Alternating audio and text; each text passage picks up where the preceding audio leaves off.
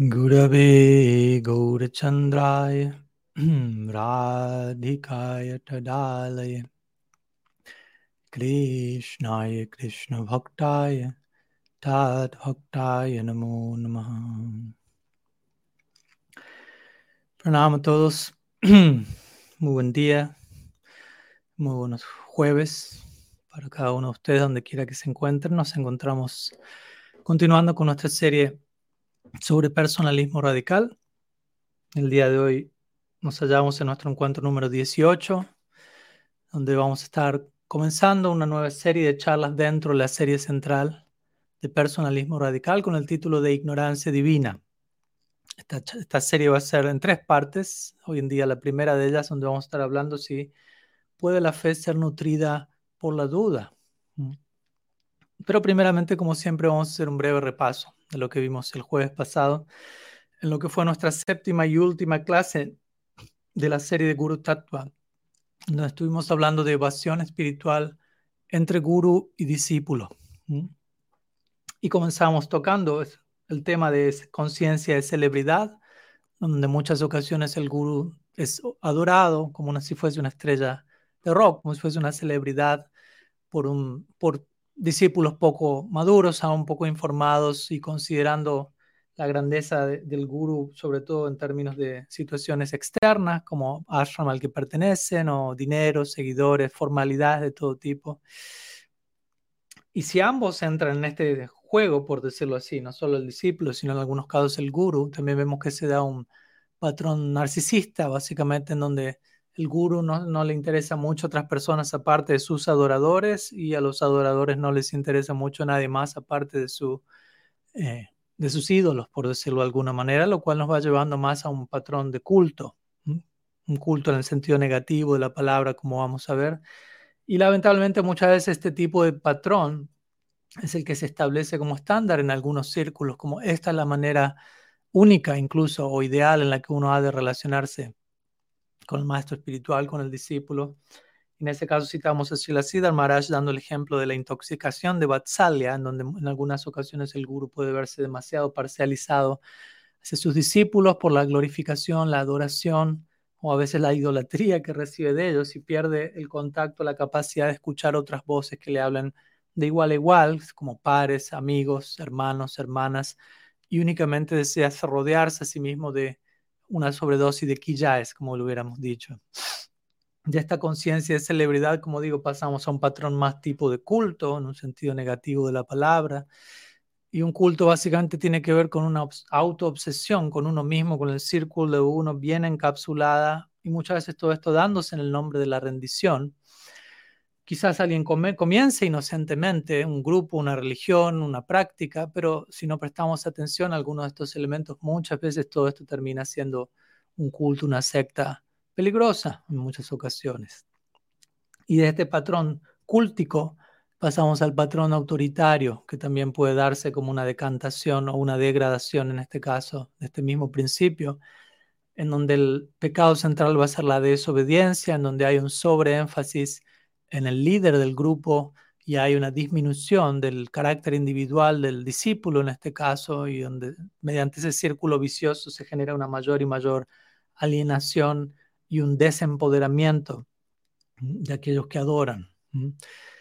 En contraste a esto, obviamente mencionamos el ideal del Gaudiya Vaishnavismo, el ideal del personalismo radical como una postura, como una situación en donde más que ser explotables, nos volvemos inexplotables, más que vernos desempoderados, nos volvemos empoderados debido a una comprensión correcta, un actuar correcto. Y luego culminamos nuestra charla la semana pasada hablando de cómo, sobre todo en el caso del guru, eh, uno admitir cierta responsabilidad no solo con devotos mayores, con pares, sino incluso en algunos casos con los propios estudiantes. No solamente hablamos de una responsabilidad en términos verticales, sino al mismo tiempo horizontales, laterales, nuevamente enfatizando la importancia de contar con, con pares para mantener cierta sobriedad en, este sentido, cierta cordura. También dimos un ejemplo de Bhakti Thakur, donde él menciona cómo si un guru entrega instrucciones irrazonables, el discípulo no debería seguirlas. E incluso en ciertos casos hay espacio para que el discípulo corrija a su guru en ese tipo de situaciones a esta altura no, no, importa en un sentido quién corrige a quién entre guru y discípulos. Si ambos son sinceros y si ambos están profundamente comprometidos en servir una causa superior que yace por encima de sus cabezas, ambos van a estar felices de ser corregidos o de corregir en el servicio a esa relación y a ese ideal, como un aspecto de seguir nutriendo esta sagrada relación entre guru y discípulo. Y concluimos nuestra serie sobre Guru Tattva aclarando, aunque ya lo hicimos varias veces, que pese a que nos tomamos el tiempo de analizar ciertos escenarios, ciertas situaciones muchas veces no muy deseables o auspiciosas, pero muchas veces no abordadas, seguimos teniendo fe en el principio del Sri Guru, de Parampara, de Guru Tattva, de que obviamente existen representantes auténticos, genuinos de este departamento, y cualquier palabra que ha sido compartida en el marco de esta serie ha sido siempre intentando nutrir esa fe, en servicio al principio de Sri Guru e intentando proveer cierta, cierto criterio y ciertas ideas para justamente participar a este vínculo de la mejor manera. Así que unas breves palabras en repaso de lo que vimos el jueves pasado. Vamos a pasar al tema de la clase de hoy, primeramente con una introducción, unas breves palabras de aclaración en términos del título y en conexión. ¿Cuál es la conexión entre el principio de Guru Tattva que analizamos los últimos meses y el tema que estamos comenzando el día de hoy? Les recuerdo, la serie presente se va a llamar Ignorancia Divina. La parte 1 que vamos a estar viendo hoy es, ¿puede la fe ser nutrida por la duda? Signo de pregunta, aunque quizás ya se imaginen, ojalá la respuesta correcta. Vamos a conectar brevemente lo que fue la serie previa con la, con la presente. ¿Y por qué abordamos Guru Tattva previo a este tema? Porque a menos que tengamos Guru Tattva debidamente en su lugar, debidamente entendido, a menos que estemos libres de muchos de los malentendidos que se suelen dar en el marco del Guru Tattva, nos va a ser difícil ocuparnos con otros tópicos como los que vamos a estar viendo en esta serie, como los que vamos a estar viendo durante el resto de la serie de personalismo radical hasta el fin de este ciclo de charlas. Y al mismo tiempo, Guru, la figura de Guru es sinónimo con conocimiento, con la entrega de conocimiento. Y al mismo tiempo podríamos decir que si nos relacionamos debidamente con Guru, con Guru Tattva, si tenemos una experiencia de una representación genuina de Sri Guru a través de, una, de la gente del Guru, de la persona del Guru, naturalmente todo eso nos va a llevar a la experiencia de otra forma de recibir conocimiento aparte, además de la clásica enseñanza que entrega el Guru al instruir sobre el Shastra, etc. Y este va a ser un conocimiento a través del desconocimiento, digámoslo así, o lo que vamos a estar llamando en esta serie como ignorancia divina. Así como hemos intentado en clases anteriores balancear, a ver si recuerdan, la diversidad de la individuación con la unidad del pensamiento no dual, dos de los temas centrales que ya abordamos, individuación y pensamiento no dual. Así como intentamos balancear estos dos puntos, ahora aquí estamos intentando balancear el conocimiento que llega del Sri Guru con el desconocimiento, llamémoslo así, de la ignorancia divina, que como vamos a ver es otra forma de conocimiento y que ha de ser idealmente proveído por Sri Guru y su gracia.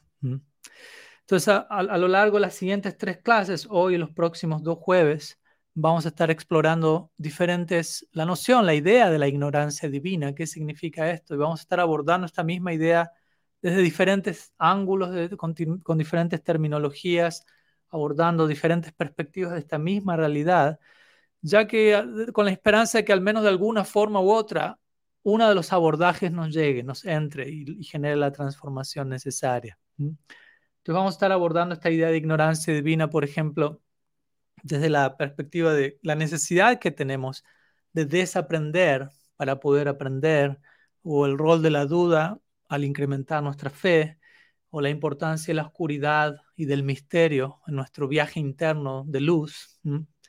Eh, la importancia de convivir, coexistir con la incertidumbre, en lugar de estar continuamente buscando un constante sentido de la certeza, etc.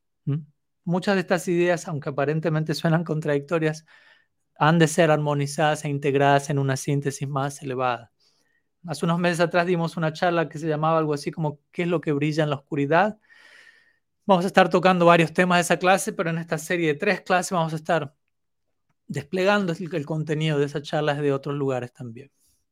Así que luego de esta pequeña introducción, vamos a continuar con una siguiente sección donde vamos a estar hablando de cómo la meta es la incertidumbre y no la certeza. ¿Mm?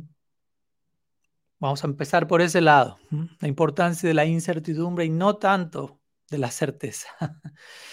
Entonces también vamos a estar conectando con nuestra serie previa en Guru Tattva, ya que allí mencionamos, si recuerdan, cómo el rol del guru es permanecer fuera de la zona de confort, no dentro.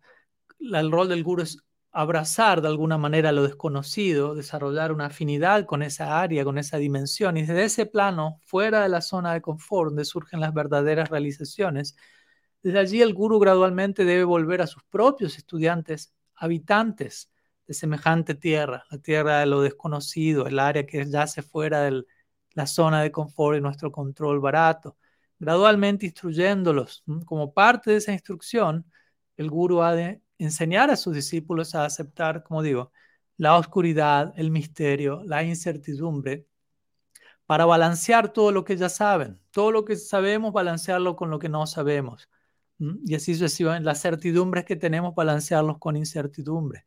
Y desde ese lugar, el gurú mantiene a sus discípulos en un estado de constante apertura, de constante asombro, de constante redescubrimiento de la vida, de la realidad, de su práctica interna, de la conciencia de Krishna. Por otro lado, obviamente, el guru tiene que dar respuestas claras, respuestas concretas a, a ciertas preguntas. Pero en ciertos momentos, y el guru tiene que saber cuándo son esos momentos, el guru debe también saber cuándo crear nuevas dudas, dudas elevadas, por decirlo así, en sus discípulos. No simplemente el guru, el rol del guru no es simplemente entregar respuestas predecibles, como fórmulas memorizadas para que siempre tenga la respuesta a mano para cada pregunta. Más bien debe crear nuevas respuestas al crear nuevas preguntas. Y de esa manera mostrarle a sus estudiantes cómo el Krishna Bhakti es algo ilimitado, no es algo que podemos entender, comprender, capturar de un momento al otro, un año al otro, nunca.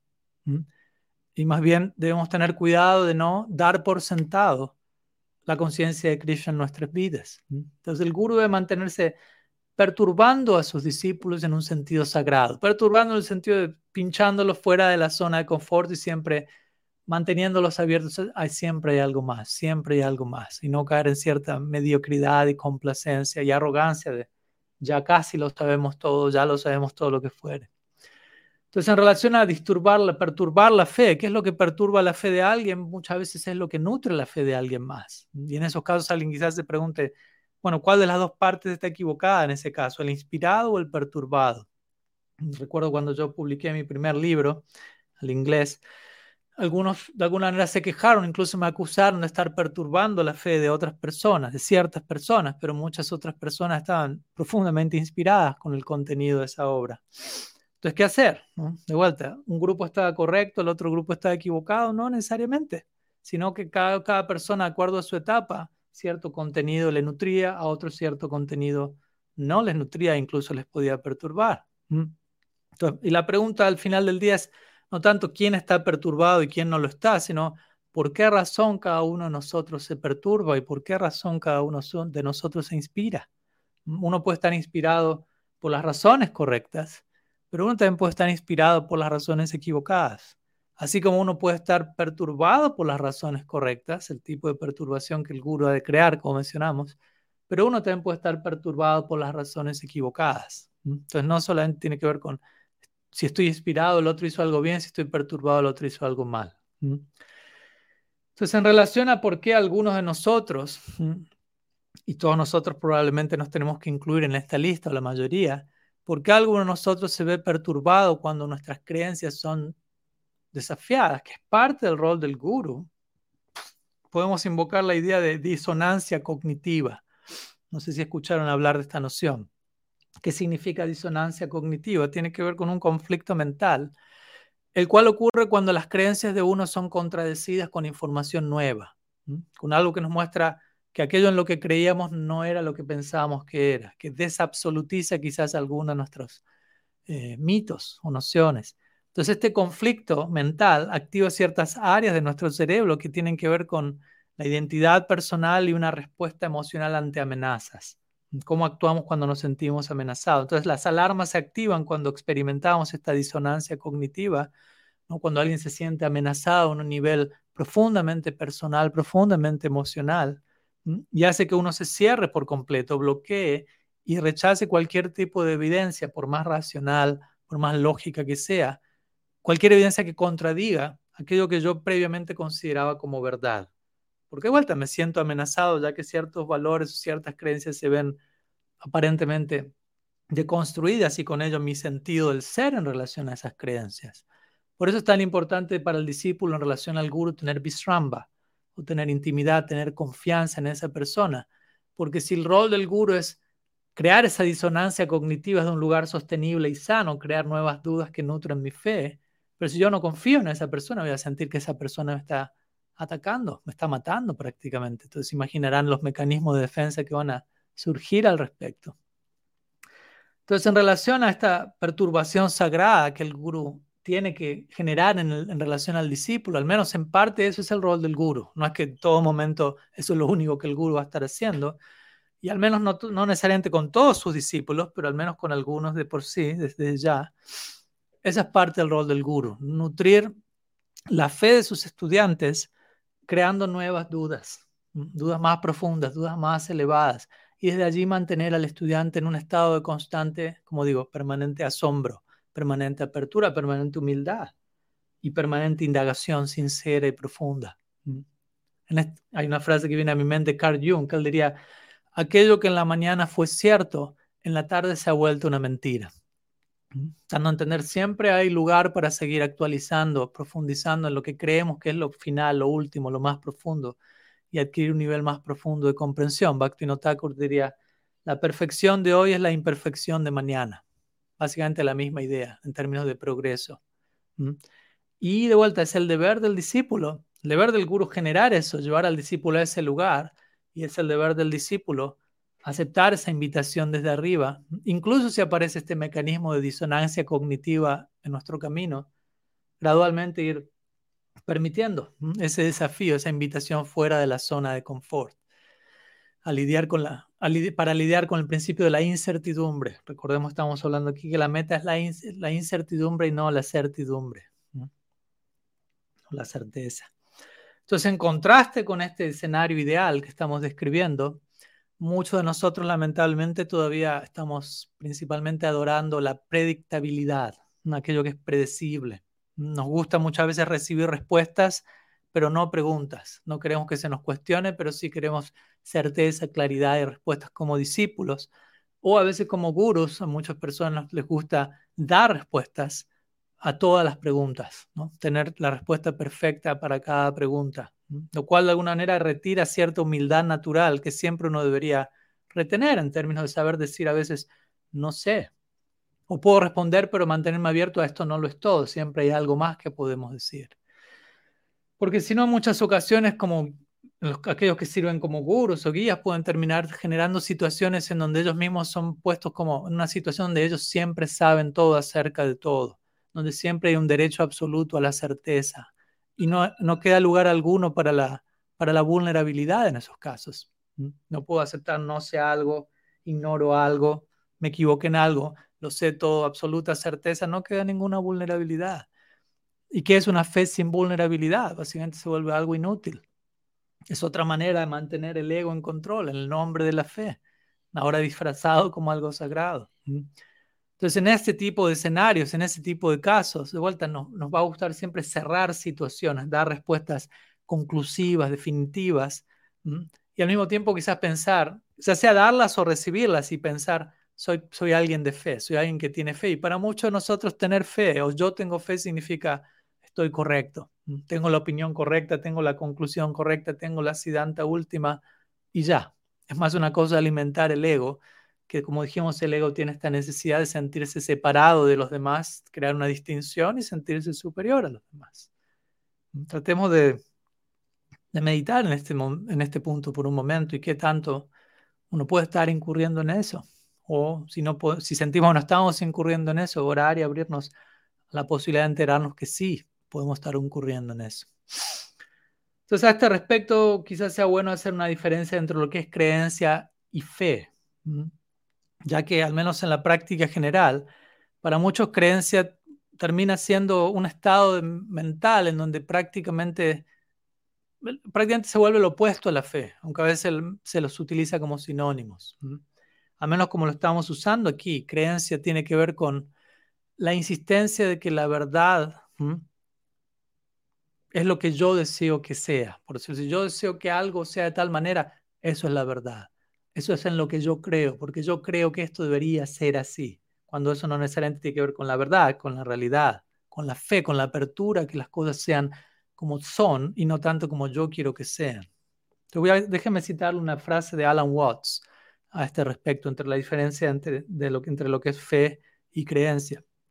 Entonces él dice, el creyente va a abrir su mente a la, aquella, a la verdad con la condición de que esa verdad encaje dentro de sus ideas y deseos preconcebidos. Creo en.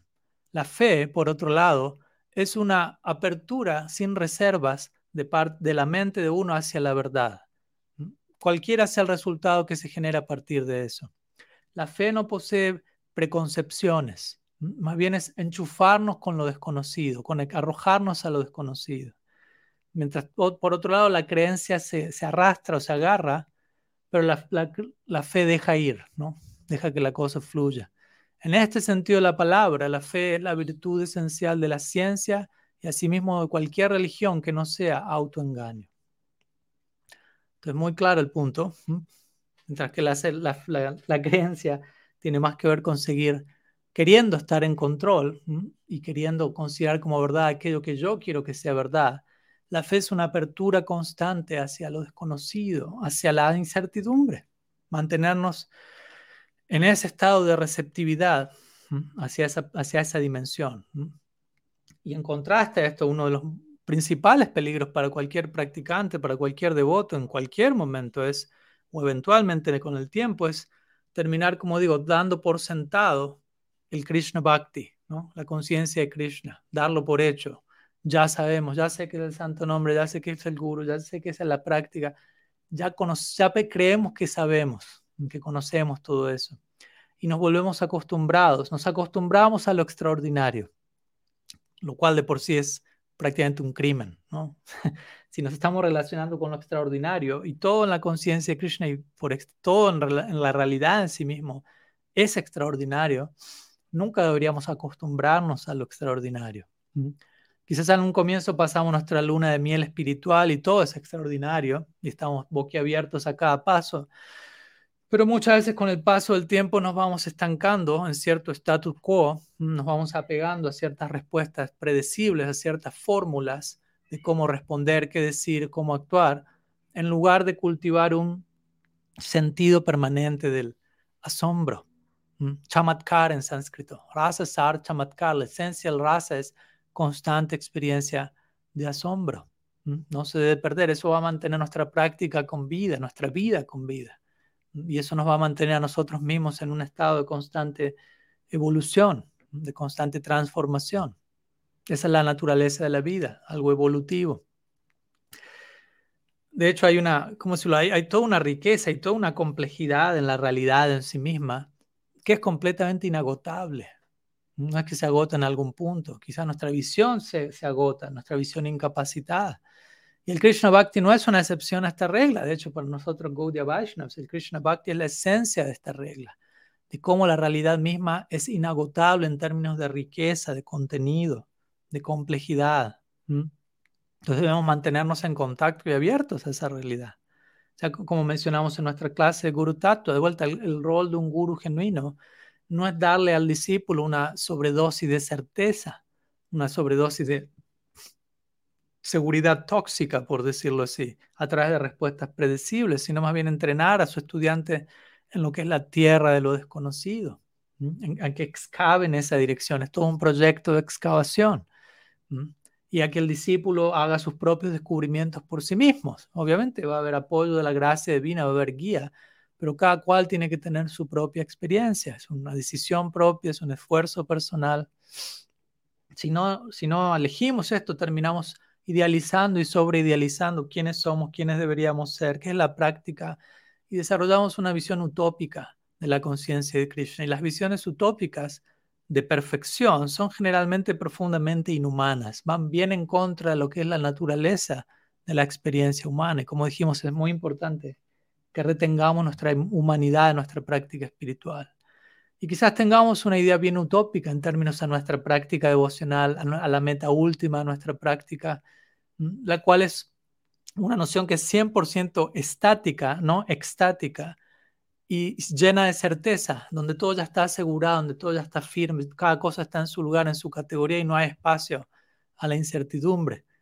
Pero en lugar de eso deberíamos mantenernos con una óptima cantidad de incertidumbre para balancear la ecuación. No estoy promoviendo 108% de incertidumbre, pero cierta cantidad para balancear la ecuación. Porque como mencionamos, Gaudiya Vaishnavismo no está, no corre, no está corriendo detrás de una, una utopía. Una utopía es un lugar donde todo es perfecto, donde todo es cierto, donde todo es claro. Una utopía, por definición, la definición de una utopía es no es real, no es posible, no existe. Más bien estamos detrás de una forma de perfección. Nuestra meta última la perfección incluye la imperfección, permite la imperfección, la integra y no solo eso, sino se ve nutrida por la imperfección. Imagínense, eso es Krishna Lila, Krishna Braj, como hablamos imperfección divina hace unos años atrás, hablando del Damodar Lila, el absoluto escondiéndose detrás de una maraña de imperfecciones en las palabras de Siddhar Maharaj. Es el movimiento del amor, un movimiento lleno de impredecibilidad, si existe la palabra. El amor se mueve de manera impredecible. Significa el amor se mueve como una serpiente en zigzag, no en línea recta. No podemos anticipar en dónde va a ir en su siguiente movimiento. Por lo tanto, el amor requiere de la presencia de la incertidumbre. La meta última de la vida es el amor divino. Donde hay más amor, hay más incertidumbre. Por lo tanto, la meta de nuestra vida es aprender a estar cómodos con la incertidumbre, aprender a estar cómodos sin saberlo todo. Incertidumbre implica hay cosas que no sé.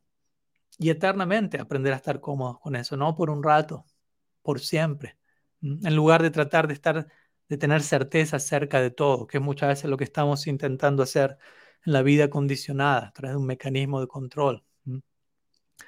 En, última instancia, si no, aceptamos esto, podríamos decir que nuestra ignorancia última tiene que ver con imaginar que nuestro destino final es concebible. Esa es la ignorancia final. Pensar, mi meta última la puedo concebir perfectamente ahora. En otras palabras, poderla entender, poderla concebir significa la puedo controlar. Pero nosotros no estamos yendo allí para controlar nada, sino para ser controlados por el poder del amor. Entonces digo todo esto porque quizás estamos practicando y concibiendo las cosas de tal manera en donde se contradice con la naturaleza de la meta y la práctica estamos abordando. Y si practicamos con una idea de la meta irreal, llena de certidumbre y no dando lugar a la incertidumbre, nuestra práctica no va a llevar a, la meta real a la que deberíamos estar llegando, nos llevará a otro lado y no queremos autoengañarnos a ese respecto. Ahora bien, desafortunadamente, muchos Gaudiya Vaishnavas, muchos de nosotros, ¿no? No, me, no me excluyo de la lista, muchas veces hemos erigido nuestra comprensión de nuestra propia tradición alrededor de, este principio de la, de la certidumbre, con un muro muy alto, muy grueso, de certidumbre, de, estar seguros acerca de, mucho o de todo, con muchos problemas que surgen a partir de allí, especialmente como Gaudiya Vaishnav, digo esto porque, porque el Gaudiya Vaishnavismo posee una descripción tan detallada de la vida espiritual, de quién es Dios, de cuál es su nombre, cuáles son los diferentes formas asociados, su lila, la, la interacción amorosa que ocurre en su día a día, que no encontramos en otras tradiciones en ese nivel de detalle, que podemos terminar sintiéndonos muy seguros acerca de todo. Lo sé todo acerca de Krishna, acerca de su vida, de su día a día, que hacen cada uno de los ocho periodos eternos del día. Incluso en algunos casos, ciertos votos reciben información sobre su identidad eterna sirviendo allí. Lo sé todo acerca de mí, lo sé todo acerca de él. Y mediante esa certeza no queda demasiado lugar para la incertidumbre, para el misterio, para el movimiento impredecible del amor. Entonces, si no, no damos lugar a ninguna forma de duda, de incertidumbre que pueda refinar nuestra certeza, nuestra certeza debe ser refinada por la incertidumbre.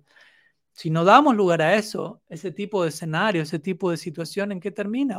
Tiende a volverse arrogante, en donde uno termina pensando, pensando, sabemos mejor y más que cualquier otro, tiende a volverse rígido, donde concluimos, lo sabemos todo, sabemos todo lo que necesitamos saber, todo está a nuestro alcance y terminamos volviéndonos fanáticos también. No hay necesidad de aprender de nadie. Todos tienen que aprender de nosotros. Todos tienen que volverse Vaishnava, lo que fuere. Y así sucesivamente. Entonces vemos los problemas que surgen de una sobredosis de certeza. En una ocasión Mark Twain dijo una frase famosa, él dijo, aquello que no conocemos, no es aquello que no conocemos, aquello que desconocemos no es lo que nos pone en problemas. Lo que nos pone en problemas es aquello que conocemos y que creemos de seguro que lo conocemos, pero que en realidad no lo conocemos. Eso nos, nos pone en problemas.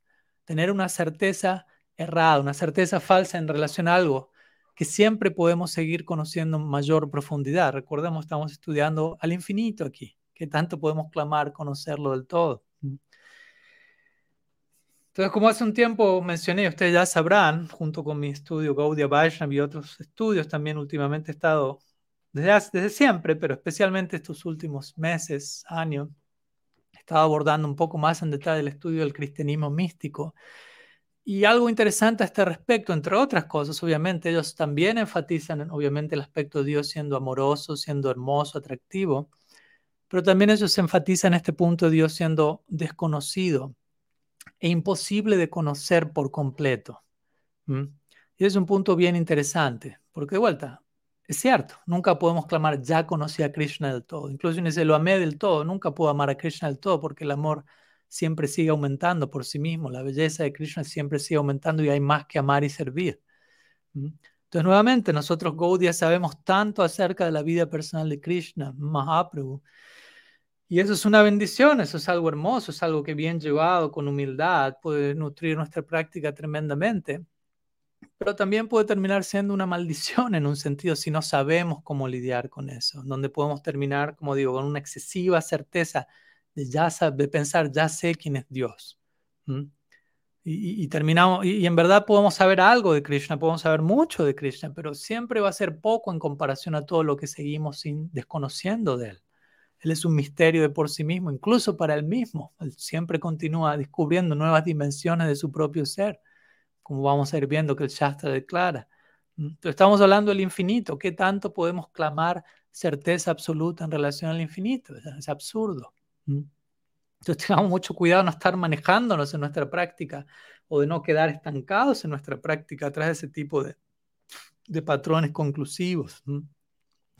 Y de hecho esta, esta convicción bastante peligrosa puede terminar ya llevando a esta forma de elites. Pertenecemos al grupo que lo sabe todo, a un falso sentido de la, de la seguridad, de la autoconfirmación, donde terminamos validando nuestra situación personal por el mero hecho de pertenecer a un grupo que sabe más acerca de Dios que los demás grupos. Otra variedad de la zona de confort. Tenemos una zona de confort teológica, una zona de confort filosófica, diferentes formas en las que podemos mantenernos allí.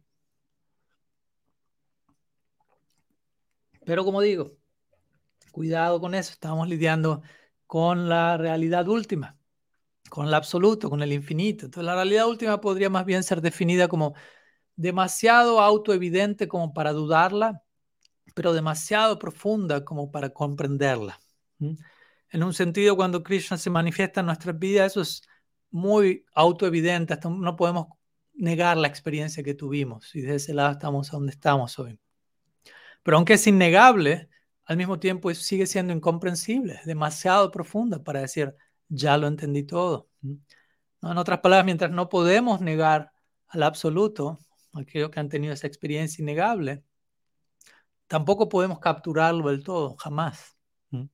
Es importante no caer en eso.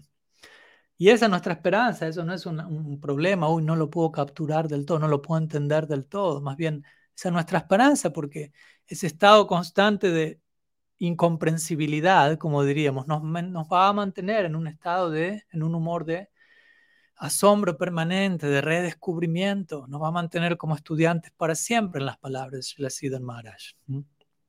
Y por las dudas, una aclaración a, este, a esta altura es que todo esto que estamos diciendo y que vamos a seguir diciendo en esta serie de charlas nunca es una campaña en contra del conocimiento o el en contra de utilizar nuestro intelecto, sino más bien lo opuesto a ello si abrazamos, si aceptamos debidamente la incertidumbre, la apertura a no conocerlo todo jamás, nos mantenemos abiertos a conocer ilimitadamente.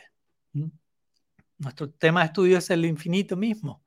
Mientras que si nos volvemos adictos a la certeza y a querer limitar todo en ciertos conceptos, nuestra capacidad para conocer las cosas se va a volver más y más y más limitada, ya que uno nunca puede capturar del todo al infinito. Entonces esta propuesta en verdad está promoviendo seguir conociendo niveles más y más profundos. Y vuelta, esto no se limita obviamente a algo intelectual.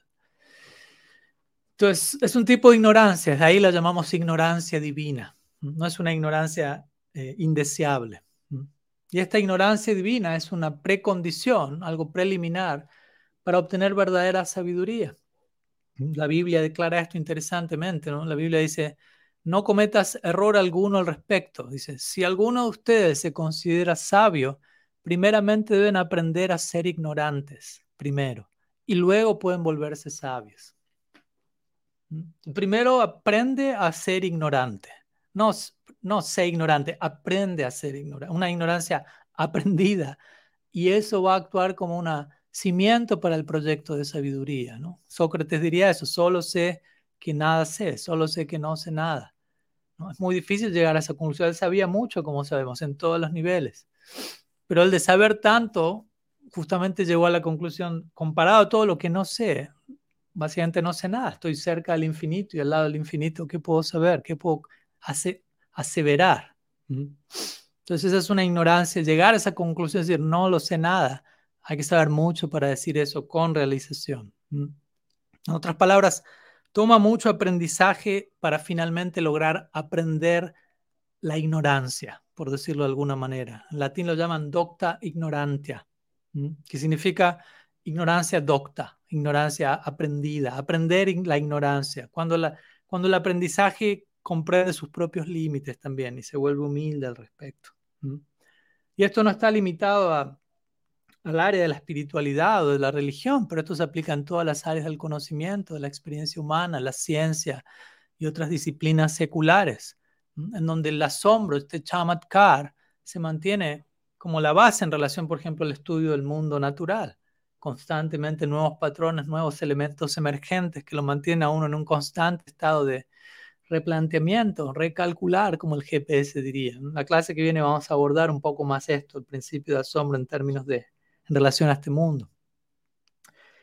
Obviamente al decir todo esto también vale la pena aclarar, necesitamos conocer ciertas cosas, no estamos promoviendo la incertidumbre absoluta, ya que si tuviésemos incertidumbre absoluta acerca de todo, eso sería una experiencia excesivamente desconcertante y probablemente incluso paranoica para la mayoría.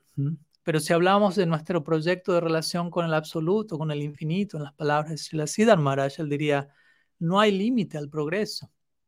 Cuanto más te aproximas al infinito, más vas a corroborar. No hay límite a qué tanto progreso puedo hacer, por lo tanto tampoco puedo clamar en esa situación. Estoy progresando, estoy avanzando y tratar de autoestablecerme porque no hay límite. ¿Qué tanto puedo decir? Estoy, estoy progresando desde el lado del ego, me refiero. Entonces, el punto es que debemos mantenernos siempre abiertos y permitirle a la incertidumbre ubicar a la certidumbre en su lugar, ponerla en su lugar apropiado. Volverla humilde. No hay problema que tengamos cierta certeza, pero es, nunca debemos terminar de estar tan seguros de lo que ya conocemos. Ese es un tipo de duda saludable, abiertos a seguir, a encontrar una versión más profunda, más pulida, más detallada de lo que ya conocemos. Y obviamente toda esta propuesta puede sonar hermosa para ustedes, puede sonar poética, pero en la práctica puede resultar bastante intimidante para muchos. Entonces, ¿por qué ocurre esto? Muchas razones probablemente, pero una de ellas que viene a la mente en las palabras de Martin Luther King Jr., él diría, las lealtades de la mayoría de las personas están principalmente situadas con la seguridad, con la imagen pública y con el confort del statu quo. Ahí es donde la mayoría de nosotros invertimos nuestro sentido de lealtad. Somos leales a nuestra seguridad, a nuestra imagen pública, a nuestra área de confort y status quo. Entonces, obviamente, lo que amenace todo eso se lo ve aterrorizante, intimidante, etcétera, ya que estamos demasiado apegados a la validación de la tribu, por decirlo así. De hecho, la mayoría de las personas se unen a cualquier grupo, incluyendo el nuestro, Probablemente debido a estas razones. Seguridad, imagen pública, statu quo. Si la Prabhupada diría, muchas personas se unen a la conciencia de Krishna para servir en la conciencia de Krishna, pero muchos otros se unen a la conciencia de Krishna para ser servidos por la conciencia de Krishna. no estamos demonizando este último caso. Hay lugar para ello en cierta etapa de la práctica, pero también en cierta otra etapa hay lugar para algo más. Obviamente en otros casos algunos se pueden unir a nuestro grupo o a otro grupo con un sincero nivel de indagación e integridad, pero con el paso del tiempo también está el peligro de quedar atrapados en estos intereses más periféricos y terminamos eligiendo permanecer en nuestra zona de confort, sacrificando nuestros valores y todo eso en el nombre de la santidad, de la fe, de la lealtad y de, la entrega, etc.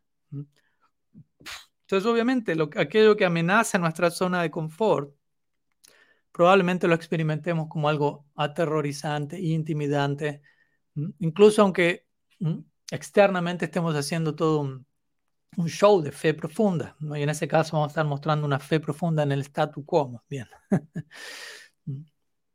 Entonces, en lugar de una fe profundamente comprometida, en estos casos lo que más que nada vamos a tener es un temor absoluto de perder todos estos tipos de beneficios, imagen, posición.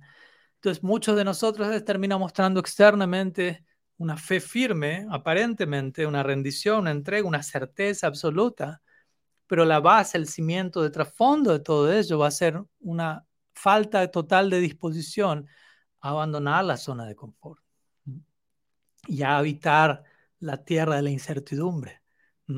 Y más bien va a haber un temor considerable de, que, de perder todo aquello que es familiar, que es cierto alrededor nuestro, y ser arrojados a algo que desconocemos y está más allá de nuestro control. Por lo tanto, este, si este temor muchas veces está muy ligado a esta idea de la certidumbre, al apego a la certidumbre, que muchas veces terminamos mostrando externamente, estoy seguro de todo, pero en el fondo estoy lleno de temor. Entonces, si el temor se puede conectar con la idea de certidumbre, perdón, y si el temor generalmente es entendido como lo opuesto a la fe, por extensión podríamos decir que lo opuesto a la fe va a ser la certidumbre. Entonces vamos a tratar, vamos a pasar una siguiente sección a continuación y vamos a tratar de, desplegar un poco más esta idea, ¿no? El título va a ser Lo opuesto a la fe es la certidumbre o es la certeza. Entonces, por más contradictorio que esto pueda sonar, y lo voy a repetir algunas veces para que lo vayamos procesando, digiriendo gradualmente, lo opuesto a la fe es la certeza. En otras palabras, el insistir excesivamente en, estar ciertos, tener certeza acerca de todo, tiene poco y nada que ver con la morada de la fe. Como hemos mencionado, la fe tiene que ver con estar abiertos a, la sorpresa, al asombro, aprender a lidiar, conectados con, profundamente conectados con el misterio, con la oscuridad, con la incertidumbre con lo impredecible, con lo inesperado, en cierta medida. De hecho, la duda, la incertidumbre, el no conocer ciertas cosas, todos estos son aspectos cruciales en nuestro viaje interno de fe. Podríamos decir que únicamente una persona que ha sido bendecida por Srada Devi, por la deidad de la fe, la personificación misma de la fe, únicamente esa persona va a ser capaz de seguir los rastros de la duda, en el, viaje de su fe, por decirlo así. Y eso nos va a llevar a una comprensión más y más profunda de quién es realmente el absoluto. Chilasi Maharaj a menudo solía, solía hablar de las dudas profundas, por un lado, y la fe completa, por decirlo así, por otro lado, pertenecen uno al otro. Duda profunda, fe completa. Por más contradictorio que aparezca, debemos desarrollar la capacidad de integrar todo lo que todavía parece contradictorio. En lugar de seguir pensando únicamente en términos de blanco y negro, debemos amalgamar más y permitir la existencia de todos los grises que hay entre el blanco y negro. Si no, si no aceptamos este tipo de comprensión, nuestra sí llamada fe gradualmente se termina volviendo nuestro peor enemigo, más que nuestro mejor amigo como debería serlo. Yo lo voy a repetir una vez más por las dudas, para que lo sigamos procesando. La certidumbre es la antítesis de la fe. O en otras palabras, por paradójico que pueda sonar, la fe y la duda son términos correlativos. El uno nos habla del otro, el uno nos lleva al otro. Ambos pueden ser vistos incluso como sinónimos. aquí estamos respondiendo a la pregunta central del, del título de la clase de hoy. ¿Puede la fe ser nutrida por la duda? Sí. Cierta duda, como vamos a ver, obviamente. Hay lugar para ello. Entonces, en otras palabras, nuestra fe puede y debería progresar, por llamarlo de alguna manera, a través de las alas de la duda y la incertidumbre. Debería emprender su vuelo hacia la trascendencia con estas dos alas, no cortar estas alas, ya no hay vuelo. De hecho, podríamos decir que si hay algo de lo que podemos estar absolutamente seguros en nuestro viaje espiritual, es que cualquier cosa que estemos esperando que ocurra no va a ocurrir. Al menos no exactamente la manera en como lo estamos esperando. Imagínense, ustedes planean el día de mañana y lo, y lo anotan en detalle. Mi día idealmente debería pasar así. Al final del día nunca es el día pasó de esa manera. Quizás ciertas cosas ocurrieron generales, pero muchos de los elementos estuvieron más allá de nuestro control. Porque si pensamos que las cosas van a proceder de acuerdo a nuestra comprensión, de acuerdo a nuestra, entre comillas, dulce voluntad, en muchas ocasiones Krishna va a revertir el orden normal de los factores para nuestro beneficio. Muchas de las formas en las que Krishna muestra misericordia justamente haciendo eso. Yasya a mí. Entonces él diría, aquellos que deseo mostrarle misericordia, les quito todo gradualmente. Una manera de decir, los arrojo fuera de la zona de confort, fuera de la certidumbre, los pongo en una situación donde son obligados prácticamente a la fuerza, por fuerza de las circunstancias, a replantearse la realidad desde otra óptica, que es la que necesitan desarrollar. Obviamente, al nosotros decir que la fe puede ser nutrida por la duda, quizás una, una duda surja o un argumento al este respecto. Y es, bueno, Krishna el Bhagavad Gita menciona que aquellos que dudan no son felices ni en esta vida ni en la próxima. Entonces, ¿cómo puede usted decir que la fe puede ser nutrida por la duda? Parece ser contradictorio. Pero a lo que Krishna se refiere en esa sección no es a cualquier tipo de duda, sino a ese tipo de duda tóxica, no saludable, la duda eternamente escéptica, la duda, aquel que duda únicamente para seguir dudando cada vez más. Krishna no está hablando aquí de aquellos para quienes las dudas representan un rol juegan un rol sagrado al nutrir la fe, al nutrir la experiencia mística interna. Entonces tratemos de entender la diferencia entre ambos. Hay dudas y dudas. Por lo tanto, la duda, la incertidumbre, de vuelta, pueden y deberían nutrir nuestro viaje espiritual, nuestro avisar, si queremos utilizar un término sánscrito al respecto. Avisar significa viaje amoroso o, cita amorosa, viaje hacia una cita amorosa, nuestro viaje amoroso hacia el absoluto.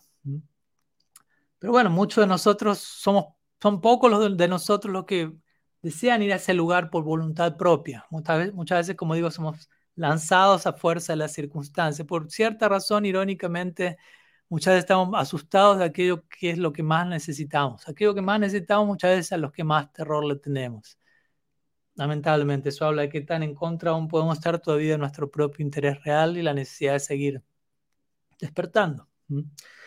Entonces, ya que invocamos el término de avisar o de cita amorosa, de viaje hacia el encuentro amoroso, hablemos por un minuto de ello porque, y de un ejemplo Gaudiya clásico al respecto, que es el de las gopis en el Rasa Lila. Cuando Krishna toca su flauta y las invita a las gopis a encontrarse con él, y ellas salen corriendo en una, rumbo a encontrarse con él, viaje de amor, viaje en la cita amorosa. Y todo en el camino para las gopis es incierto. Ellas no tienen en claro si hay muchos obstáculos que sortear. Krishna es, oscuro, es el Señor Supremo, pero es oscuro. Todo es oscuro para ellas. Krishna es oscuro, la noche es oscura, el horizonte es oscuro. No saben, no están seguras si van a encontrarse con Krishna, si van a poder sortear todos los obstáculos que se encuentran en su camino. Pero ellas están dispuestas a arriesgarlo todo. Pesa tanta incertidumbre que hay en el camino, es el punto, ¿no? Y esa incertidumbre nutre profundamente su anhelo, su amor. Si todo sería cierto, si todo sería fácil, si todo sería en la zona de confort, probablemente la experiencia sería muy diferente. Entonces la incertidumbre cumple un rol en términos de incrementar la experiencia y la intensidad amorosa. E interesantemente las gopis no querían conocer a Krishna, las gopis querían amar a Krishna, que obviamente eso significa conocer a Krishna. Uno conoce a alguien al amarlo en última instancia. Hay un libro cristiano místico, una obra muy interesante llamada La, nube del desconocimiento, la nube del no conocer. Y, obviamente Krishna podría ser llamado así, él es llamado Ghana Sham. Ghana significa nube y Sham significa oscuro, la nube oscura, la nube donde nos, de la incertidumbre, del desconocimiento. Y en esta obra se dice, Dios es aquella persona que no puede ser pensada, pero sino únicamente amada. Entonces Dios no está para ser pensado. Obviamente podemos consagrar nuestras facultades pensantes al máximo nuestras capacidades, pero el máximo, el mejor uso que le podemos dar de ellos nos va a llevar a comprobar el límite de esas facultades en relación al absoluto y concluir, Él no puede ser pensado, en última instancia puede ser amado. Esa es la idea de Gyan Sunya Bhakti devoción libre de conocimiento, libre del deseo de conocer, incluso de conocer a Krishna como Dios. El amor a Krishna es tan intenso que ya no hay experiencia de conocerlo a Él como Dios. Entonces, en esta raza lila, que es la cima de todos los lilas, como ustedes bien saben, aquí se describe este principio divino de, de la ignorancia divina que estamos mencionando en esta serie, ignorancia divina. Las gopis personifican esto en última instancia. Y como mencionábamos en otras clases sobre el Rasa Lila, el Rasa Lila es una danza circular, es una danza sagrada, no tanto una danza de supervivencia, si queremos hacer una diferencia entre distintos tipos de movimientos en este mundo. En una danza de supervivencia únicamente nos movemos a punta de temor, a punta de instinto, tratando de proteger nuestras certezas, aquello que creemos que conocemos, aquello que creemos que es nuestro. Y nos mantenemos corriendo en la vida, pero no hacia el llamado real de la vida, hacia el llamado de la flauta de Krishna. Más bien nos mantenemos corriendo, escapando de ese llamado, escapando de ese compromiso y creando muchas veces excusas interminables para no cambiar, para no madurar, para no transicionar al nivel siguiente. En otras palabras, a través de esta danza de supervivencia, terminamos escapando de aquel proceso que nos enseña cómo nutrir nuestra fe a través del desafío, a través de eh, la complejidad, a través de la duda incluso. Esa es la danza sagrada, es el Rasa Lila, es el ejemplo que las gopis dan. Cómo participar de una danza sagrada en donde todo es favorable y todo es incluido, incluso duda, desafío, perplejidad, incertidumbre, todo cumple un rol crucial allí. No hay necesidad de escapar de ello. Entonces, por un lado, tenemos esta danza de supervivencia que tiene más que ver con el pensamiento de tribal, la inseguridad, digámoslo así. Y por otro lado tenemos la danza sagrada, el ejemplo que las gopis entregan en el Rasa Lila, que es el opuesto exacto al otro. Cuando nos encontramos en un nivel más tribal, y por tribal lo digo en un contexto negativo aquí, uno generalmente quiere saber que uno está en lo correcto, básicamente. ¿no? Uno quiere mantenerse agarrado a un puesto cierto, seguro, de certeza y no exponerse a ninguna forma de incertidumbre, a ninguna forma de desconocimiento. Pero el punto es que la mayoría del misterio de la divinidad yace en lo, en lo desconocido, yace en lo incierto. Debemos animarnos a entrar a la moral, a lo desconocido para descubrir eso.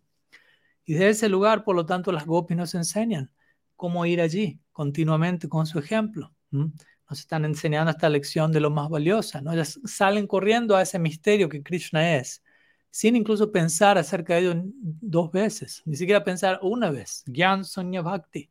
Suena la flauta, las gopis se olvidaron de todo excepto de ese sonido. Salen corriendo hacia lo oscuro, hacia lo desconocido, para abrazando el desconocimiento para alcanzar la forma de conocimiento más elevada, paradójicamente, que es el amor divino. Entonces, por más contradictorio que esto nos pueda sonar, así es como todas las cosas, la mayoría de las cosas sagradas son debidamente comprendidas y aceptadas a través del principio de la paradoja y de lo que parece contradictorio, pero que nunca lo es en real, en definitiva. Me viene a la mente a este respecto una frase de Thomas Merton también, que es otro héroe de lo desconocido, muy querido. Y él famosamente ha dicho, oro a Dios, oro no tanto para recibir circunstancias a la altura de mis capacidades, sino para recibir capacidades a la altura de las circunstancias. Mantengamos en mente el raza lila y todo lo que estamos hablando, todo esto en el contexto. ¿no? Hay ciertas circunstancias que exigen de nosotros nuevas capacidades y debemos orar para adquirirlas y estar a la altura de las circunstancias, en lugar de esperar que las circunstancias se pongan a la altura de nuestras capacidades. Entonces, esta oración tan importante, Thomas Merton establece este punto. El medio ambiente no tiene que adaptarse a nosotros. Esa es una postura muy de mucho confort, muy conformista, muy mediocre, básicamente, muy explotativa, que el entorno se adapte a mí y yo no tenga que cambiar porque me resulta incómodo y doloroso. Más bien debemos estar dispuestos a constantemente adaptarnos al medio ambiente, sabiendo va a haber pruebas desconcertantes, va a haber incertidumbre y, y, esta incertidumbre va a ser un aspecto crucial de nuestro avisar, de nuestro viaje amoroso, de nuestra cita amorosa con el Supremo. Entonces, no evadamos estas cosas, no tratemos de eliminarlas de nuestro viaje, de nuestra experiencia, porque son, deben ser parte de la experiencia. Si las eliminamos, terminamos llegando a otra experiencia y a otro viaje, pero no el viaje que es propuesto por el Parampara, por el Bhagavatam, por los santos, por los místicos. En contraste a esto, si en lugar de aceptar un viaje amoroso de incertidumbre y de misterio, todos nuestros senderos los sentimos absolutamente claros, llenos de certidumbre, Probablemente estamos en el sendero de alguien más y no en nuestro sendero. Pero Krishna dice en el Bhagavad Gita, más vale seguir el sendero de uno mal que seguir el sendero de otro bien.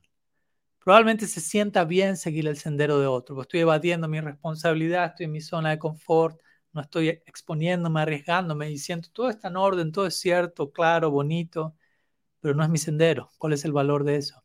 Y quizás seguir mi sendero sea complicado, me encuentro con diferentes heridas por resolver, cosas por acomodar, pero es mi sendero. Entonces, algunas palabras que queríamos compartir en relación a este tema, en relación a la importancia de, abordar la, la incertidumbre como un sinónimo de fe y entender la certidumbre como un opuesto a nuestra fe e integrarlos debidamente. Vamos a ir a una última sección con su permiso, sin él, donde vamos a continuar desplegando esta idea y vamos a hablar de cómo la adicción a la certidumbre implica competición con Dios. Implica tratar de ponernos en sus zapatos, tratar de ser Dios de alguna forma u otra. Entonces, desafortunadamente, una de las mayores herejías, podríamos decir, de, los, de muchos practicantes Gaudiya Vaishnavas y de muchos practicantes de cualquier otra tradición, una de las principales herejías sería que muchas veces hemos convertido el significado mismo de la fe en su exacto opuesto, como acabamos de mencionar. Hemos convertido, hemos terminado presentando y concibiendo la fe como una búsqueda obsesiva por absoluta certeza y seguridad.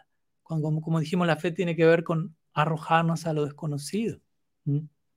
Verdadera fe implica de vuelta no solo no saber ciertas cosas, sino no sentir la necesidad de conocerlo todo.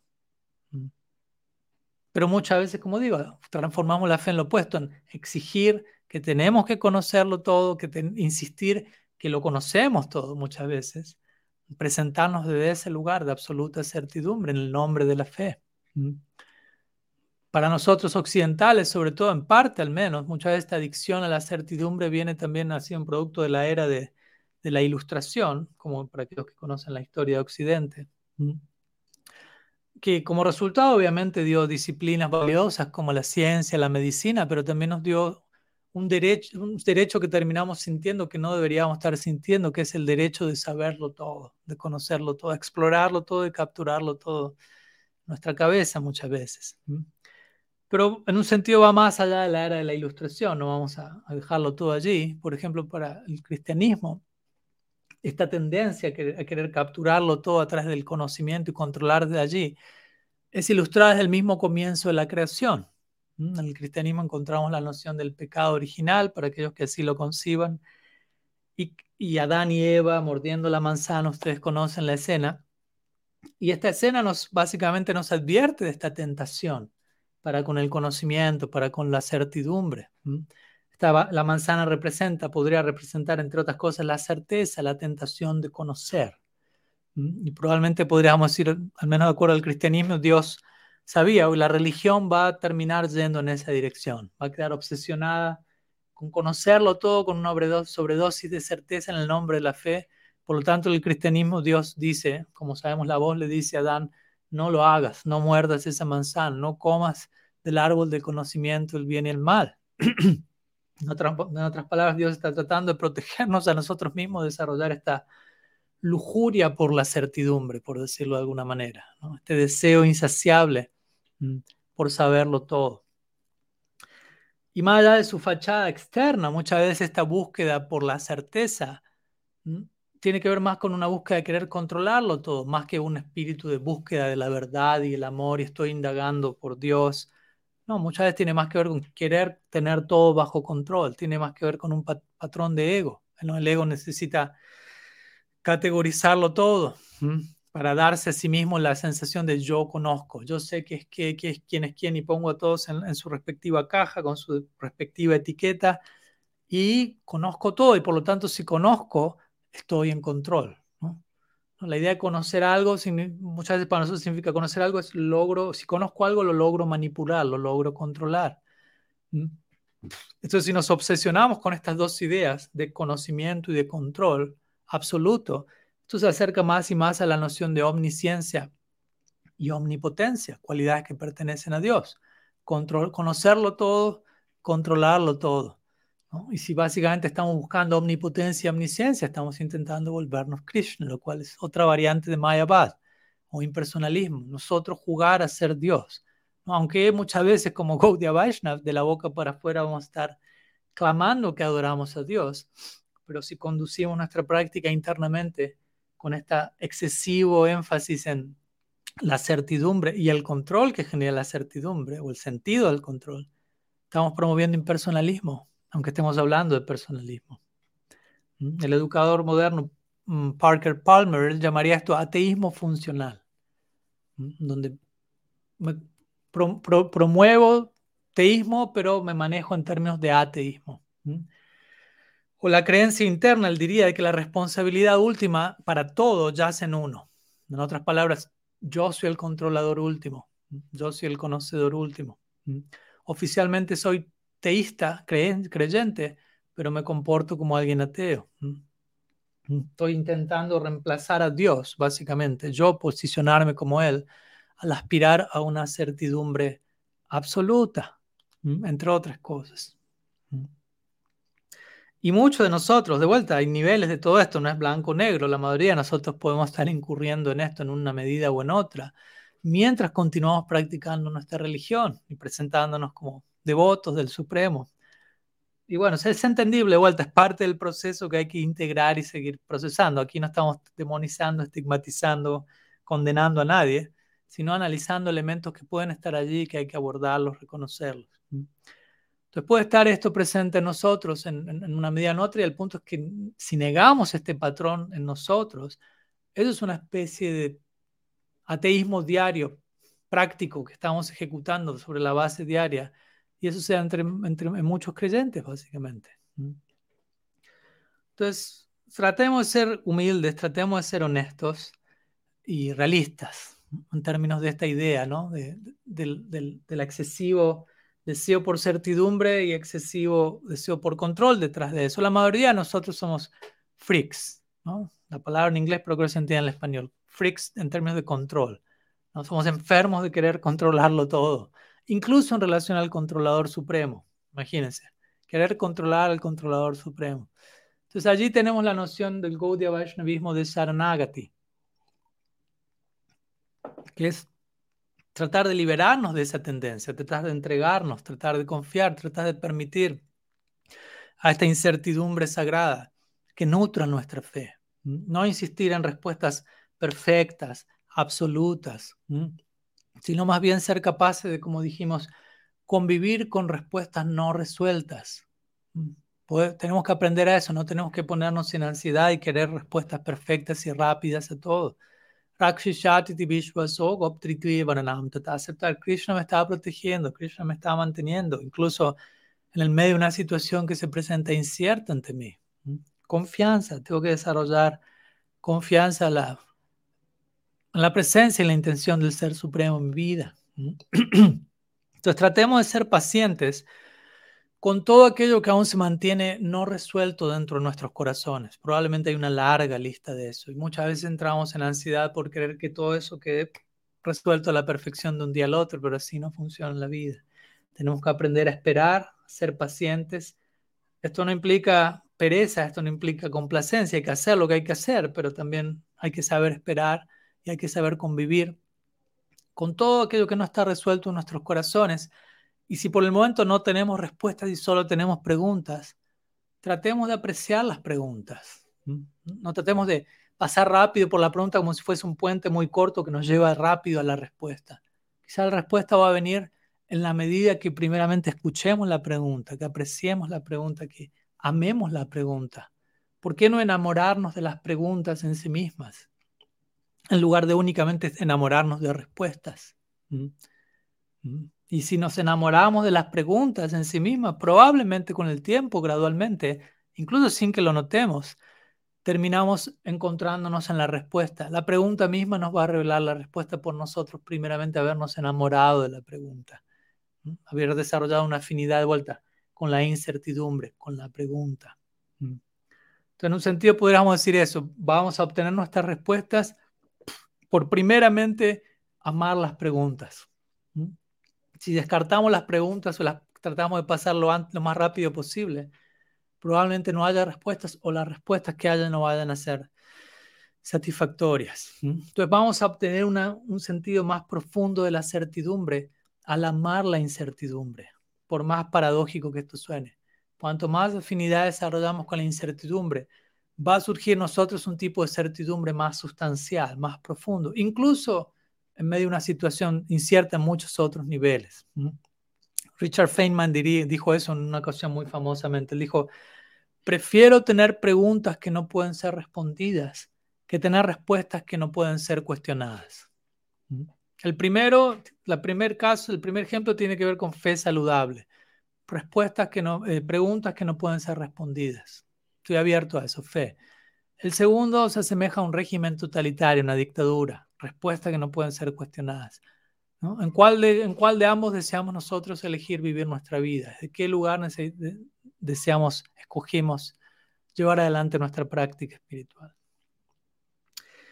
Vamos a ir a una sección de conclusión, unas breves palabras de cierre antes de cerrar por completo nuestra charla de hoy. Entonces, en base a lo que hemos compartido, presentado el día de la fecha, obviamente la voz totalitaria, la voz fanática dentro de nosotros o a veces fuera, antes va a insistir en otro tipo de discurso, más bien debes tener fe en aquello que ya conoces. ¿no? Fe tiene que ver con lo que conoces, no con lo desconocido, pero tener fe en lo que conozco únicamente, que la fe está relacionada a la certidumbre, eso no es lo que nos va a salvar. Aquello que nos va a salvar es la disposición a aprender de lo que no conocemos. Lo vuelvo a repetir por la dudas. Aquello que nos va a redimir y a salvar realmente es aprender, estar dispuestos a aprender de lo que no conocemos, no de lo que ya conocemos. Eso implica tener fe en la posibilidad de crecer, de transformarnos aún más.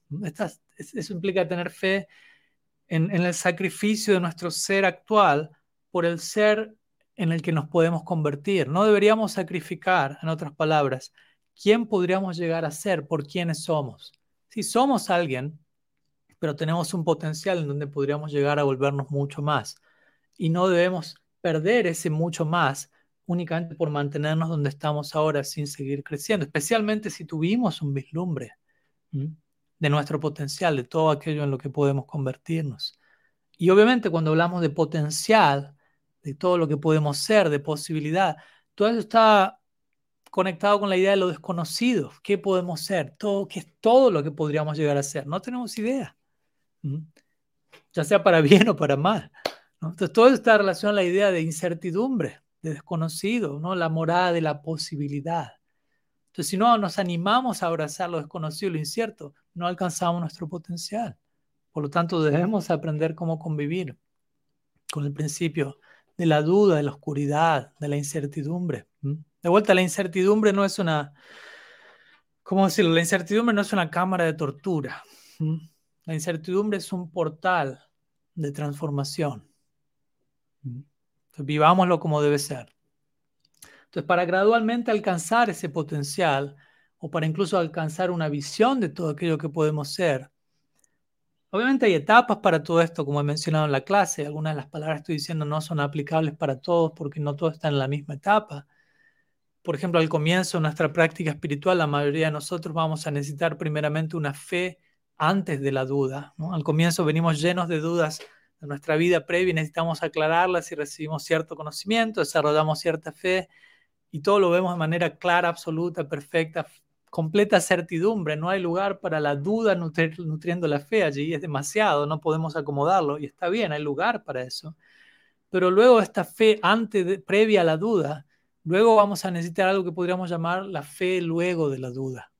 La fe que atraviesa cierta duda se nutre la duda y se vuelve una fe aún más profunda, una fe que es nutrida por la duda, como de una fe que en donde no solamente vamos a estar integrando complejidad, como me gusta hablar muchas veces, integración de complejidad, incluso integración de perplejidad. La duda muchas veces va a generar perplejidad. Hay que integrar la perplejidad. El viaje de la duda, por decirlo así, atrás de esta perplejidad implica incluso cuestionarnos no solamente creencias específicas, o maneras de hacer ciertas cosas, sino incluso todo el sistema de creencias o cómo abordamos la fe en ciertas etapas previas. Quizás necesita ser cuestionado para llegar a un abordaje más profundo en la etapa en donde estemos ahora. Con esto no estoy implicando que estamos dudando de qué tan real es nuestra tradición, no estoy mencionando eso, estoy diciendo que nos cuestionemos sanamente, hay lugar para esa duda, qué tan realista es mi abordaje actual hacia la tradición, qué tanto eso necesita ser actualizado, maximizado a través de cierta capa de dudas, de cierta experiencia de incertidumbre, no estar tan seguro si ya entendí todo de la manera perfecta. Abrirnos a eso nos va a permitir transportarnos de lo que es una fe de una dimensión o de dos dimensiones a una fe mucho más matizada, tridimensional, cuatridimensional, a una fe más vibrante, a una fe más con mayor textura, con mayor variante y más sustentable a mediano largo plazo. Entonces, como más de una vez mencionamos, en este respecto, si incluso algunos nosotros podemos estar atravesando, atravesando una crisis de fe, una cierta situación complicada, la solución a eso no necesariamente, incluso en relación a experiencias que hemos tenido en nuestra tradición, en el Gaudiya Vaishnavismo, en nuestro caso, probablemente la solución a eso no sea abandonar el Gaudiya Vaishnavismo. Quizás lo que haya que, lo que, haya que abandonar sea una cierta forma del Gaudiya Vaishnavismo, una cierta manera en la que nosotros y otras personas quizás practican Gaudiya Vaishnavismo, conciben Gaudiya Vaishnavismo, predican Gaudiya Vaishnavismo. Quizás esa capa, ese nivel haya que abandonar, pero no la práctica por sí. Simplemente es abandonar una etapa para pasar a otro nivel más profundo de concepción del Gaudiya Vaishnavismo y seguir redescubriendo nuestra tradición a través del principio de la incertidumbre y seguir nutriendo nuestra fe a través de la duda. Entonces, son unas palabras que queríamos compartir el día de hoy. Esperamos que hayan hecho sentido y que puedan nutrir su viaje. Vamos a estar concluyendo aquí y dejamos una tarea para el hogar, para aquellos que deseen antes de concluir. Y es básicamente tomarnos algo de tiempo para reflexionar sobre lo que compartimos hoy y sobre nuestra postura personal en relación hacia la incertidumbre, cómo vivimos, cómo vivimos la incertidumbre, cómo la, relacionamos, cómo la sentimos en nuestra vida y cuál es el rol de la duda al nutrir nuestra fe. ¿Existe, ¿Existe lugar para eso? ¿Concebimos eso? ¿Qué lugar le hemos dado? ¿Qué tanto más lugar le necesitamos dar? Y tratemos de reflexionar qué pasos puedo dar en mi etapa actual para mejorar mi situación presente, para llegar al próximo peldaño de potencial que me está esperando. Sería la tarea para el hogar, no solamente para esta semana, desde ya, por siempre. Y el próximo jueves nos vamos a estar viendo para la segunda parte de tres partes de esta serie sobre ignorancia divina, donde vamos a estar hablando de conociendo a través del desconocimiento, de la paradoja y del caos. ¿Mm? de vuelta es otra manera de seguir hablando del mismo tema, pero con diferentes palabras, de diferentes enfoques, ya que muchos de nosotros tenemos muchas veces ilimitados mecanismos de defensa para no permitir que algunas de estas ideas entren en nuestro corazón y por lo tanto necesitamos miles de formas de abordar el mismo tema, un mismo tema con la esperanza de que al menos una de esas formas logre traspasar esos mecanismos de defensa y tocar nuestro ser interno y generar la transformación adecuada. Así que oremos para que eso ocurra y muchas gracias nuevamente a todos por su compañía, por su apoyo, por su sinceridad, por su confianza, por su compartir siempre. Nos estamos viendo el próximo jueves. Sriman Mahaprabhu ki jai, Sri Gaudiya Sampradaya ki jai, Shri हरिनाम संकीर्तन की जाय इग्नोरेंस दिवीन की जाए घोर भक्त वृंद की जाय। घोर प्रेमानंद हरि बोल, वंश कल्पतरुभ्य कृपा सिंधुभ्य पतितानम पवाने वैष्णवेभ्य नमो नम। अनंत कोटि वैष्णव वृंद की जाय, गौर हरि बोल।